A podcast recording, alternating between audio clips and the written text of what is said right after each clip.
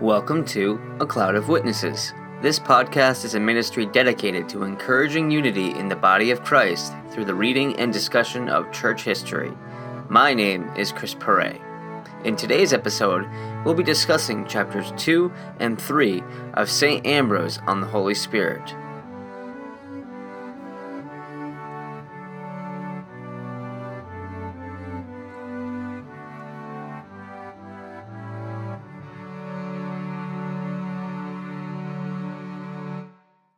So, here we are again, and this week we are going to be discussing chapters 2 and 3. Predominantly chapter 3, because as I've gone back through and reread, I've discovered that there really isn't much in chapter 2 that really jumped out at me as something I needed to discuss. Ambrose seems to just be doubling down on the end of chapter 1, where he discusses the divinity of the Holy Spirit as something that's not a point of contention because it's never discussed in Scripture that the Holy Spirit is created or anything like that. But there are a couple things that I want to touch on in chapter 3. I've been highlighting as I go. Probably one of the first things that I really want to get to is the discussion of the Ethiopian eunuch. Primarily because this person in scripture is someone that has often struck a chord with me because this story of the Ethiopian eunuch is one in scripture that to me compares very closely to the birth of the church with the 3000 being brought in a single day. I guess it's kind of a contrast actually where in the birth of the church God brought in a mass of people into this wonderful movement, this wonderful family of Christ. And in this instance, the Ethiopian eunuch was sought out individually by God to be brought into the family. The Holy Spirit came to Philip and instructed him to go to what is called a desert place to find this one man who had come from Ethiopia to worship God. God saw this man. God sent one of his followers to bring him into the body of Christ. To me, this is a remarkable view of God's heart where he truly does leave the 99 to save the one. This man happened to be in Jerusalem to worship. God saw him, and God brought him in. All right, now that I'm done preaching for a few minutes, a lot of this chapter revolves around the discussion of baptism in the church and how the Holy Spirit is discussed as a integral part of the baptismal message. After the discussion of the Ethiopian eunuch, Ambrose jumps into Acts 19, where he starts talking about those in Ephesus who have been baptized by John. They have been seeking the Messiah, but have not been received into the baptism of Christ. He then discusses how Paul asks if they knew the Holy Spirit, and they said no, but then were baptized into the Holy Spirit as well. Ambrose begins to discuss a little bit about how the baptism that these Ephesians received was not a repeated baptism, but a true baptism. And he specifically says in verse 42 But where there is not the complete sacrament of baptism, there is not considered to be a commencement nor any kind of baptism.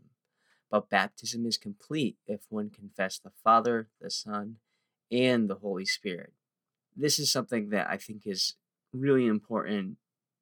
I have been introduced to a lot of different ideas around baptism. There's infant baptism, there's full immersion baptism, there's baptism in the Holy Spirit from a Pentecostal perspective. And it is something that is so confusing to me because for so long I wasn't even aware of the different perspectives. And as I became aware of them, I saw the biblical merit of parts of each. And obviously, there's logic brought out and theology brought out for each of these perspectives because each one can find one proof text or another. And it's incredibly frustrating to me because I can see the merit in each of them. And I can also see the biblical foundation for each of them too.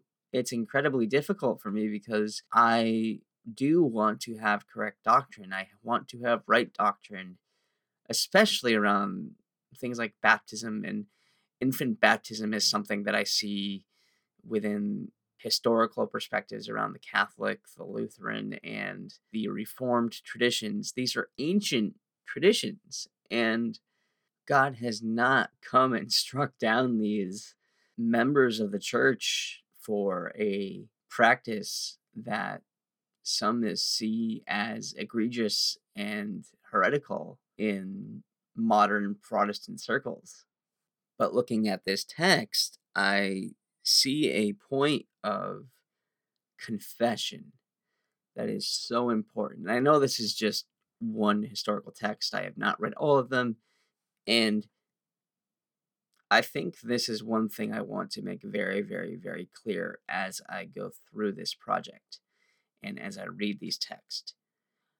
My doctrine and my theology and my understanding of God outside of the core tenets of the Trinity, of the all sufficiency of Christ as my Savior, Lord, and King, of the essential divinity of Christ, essentially the Nicene Creed.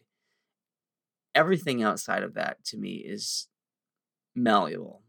It's something that I do not have all knowledge. I do not have the mind of God.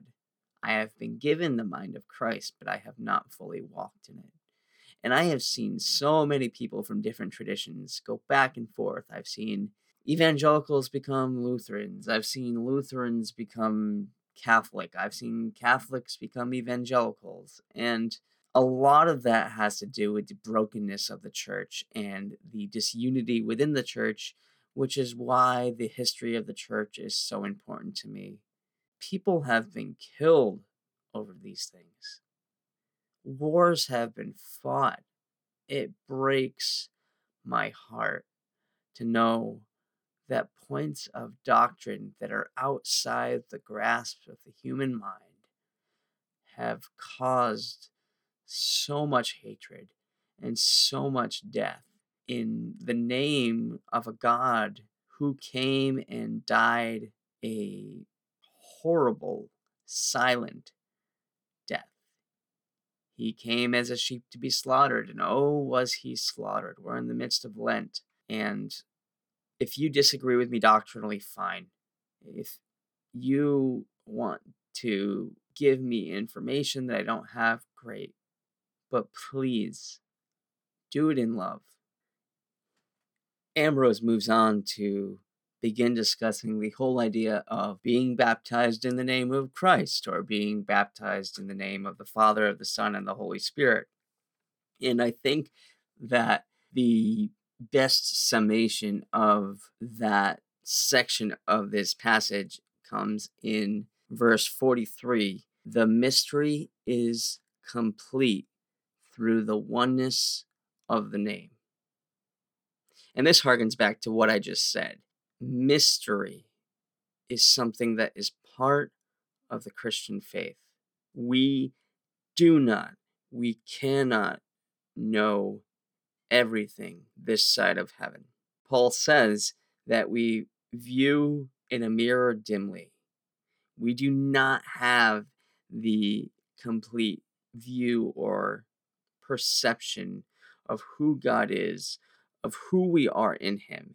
We have been given glimpses. We have been given the scriptures. We have been given the Holy Spirit to guide us. But we have not been given the fullness of revelation. we're stepping away from the passage of Ambrose again, but one of the most fascinating portions of scripture for me is in Ephesians chapter 1 verse 14. The apostle Paul calls the Holy Spirit God living within us a deposit of our inheritance. Dwell on that for a moment. The very God being poured out on us to empower us to live life in Christ is but a deposit of what God is to give us at the beginning of the new age. Back to the idea of the oneness of the name, the mystery of that oneness being incredibly important. Our human minds can only briefly and partially grasp the idea of the Trinity. And Ambrose's discussion of the oneness of the name of God is so important because we must remember that when we name Christ, we name the Father. When we name the Holy Spirit, we name Christ. We name the Father, we name the Spirit and the Son. There's no distinction, there's no separation between them. Christ himself said that he and the Father are one. And in Genesis, it talks about the Spirit hovering over the waters. The Spirit was present at creation. Before anything was made, the Spirit was present. When we name the Holy Spirit, we worship Him in the fullness of the deity of the Trinity. And we must not play semantics where if you don't pray for something in the name of Jesus, then it won't happen because you're praying to the Father or the Spirit or that point of contention is of the pit of hell. We need to let God be God, stop trying to control every whim and every facet of how he has revealed himself and give glory to the one who has created everything that lies before us.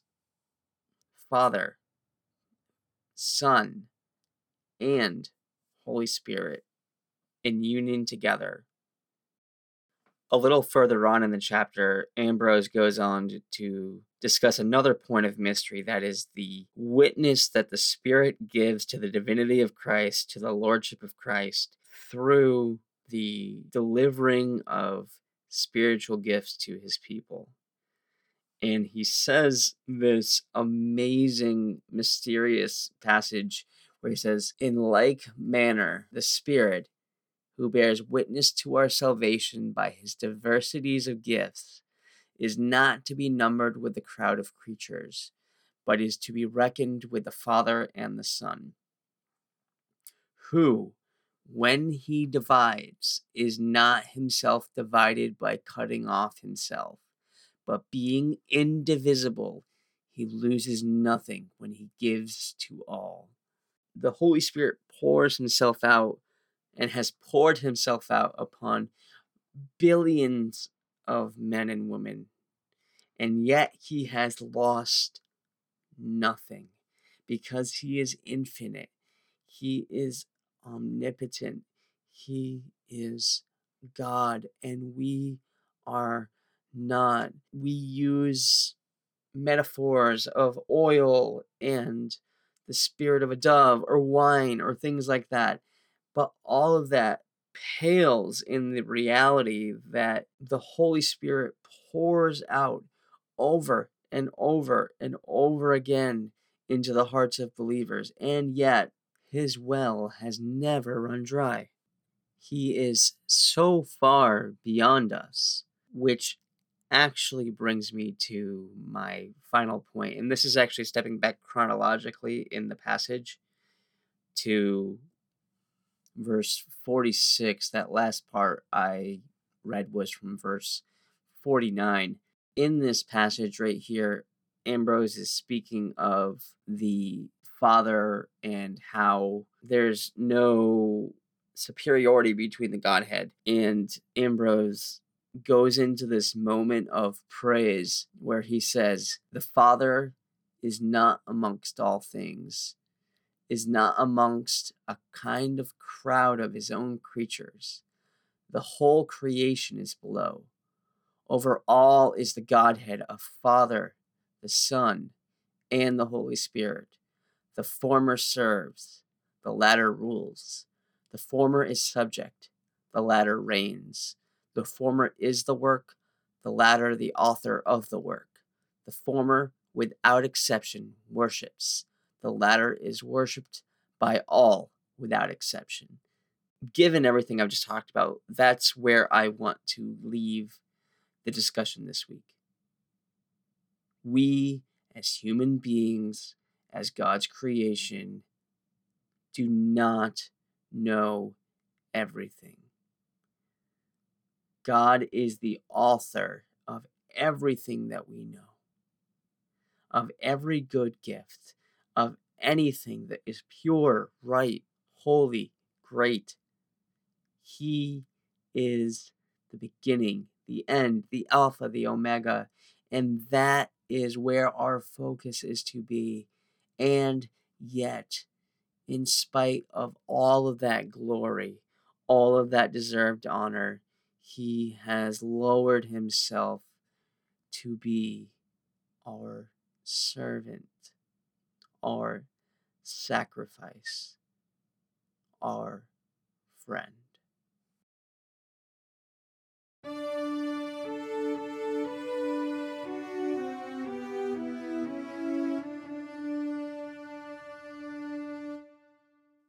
All right, here we are again. Thank you for listening to this episode. I want to remind you that you can reach out to me through a variety of places, whether that be on Facebook at facebook.com slash cloud of witness p or Twitter at cloud of witness p, or you can support me financially through Patreon at patreon.com slash a cloud of witnesses. Your support is what is going to keep this project going. I need your help and I would greatly appreciate your support, whether it be through finances, prayers, sharing this podcast, whatever that may be. May the Lord bless you and keep you, make his face shine upon you, and give you peace. Amen. Thank you for listening. Next week, we'll continue our reading of St. Ambrose on the Holy Spirit with chapters 4 and 5.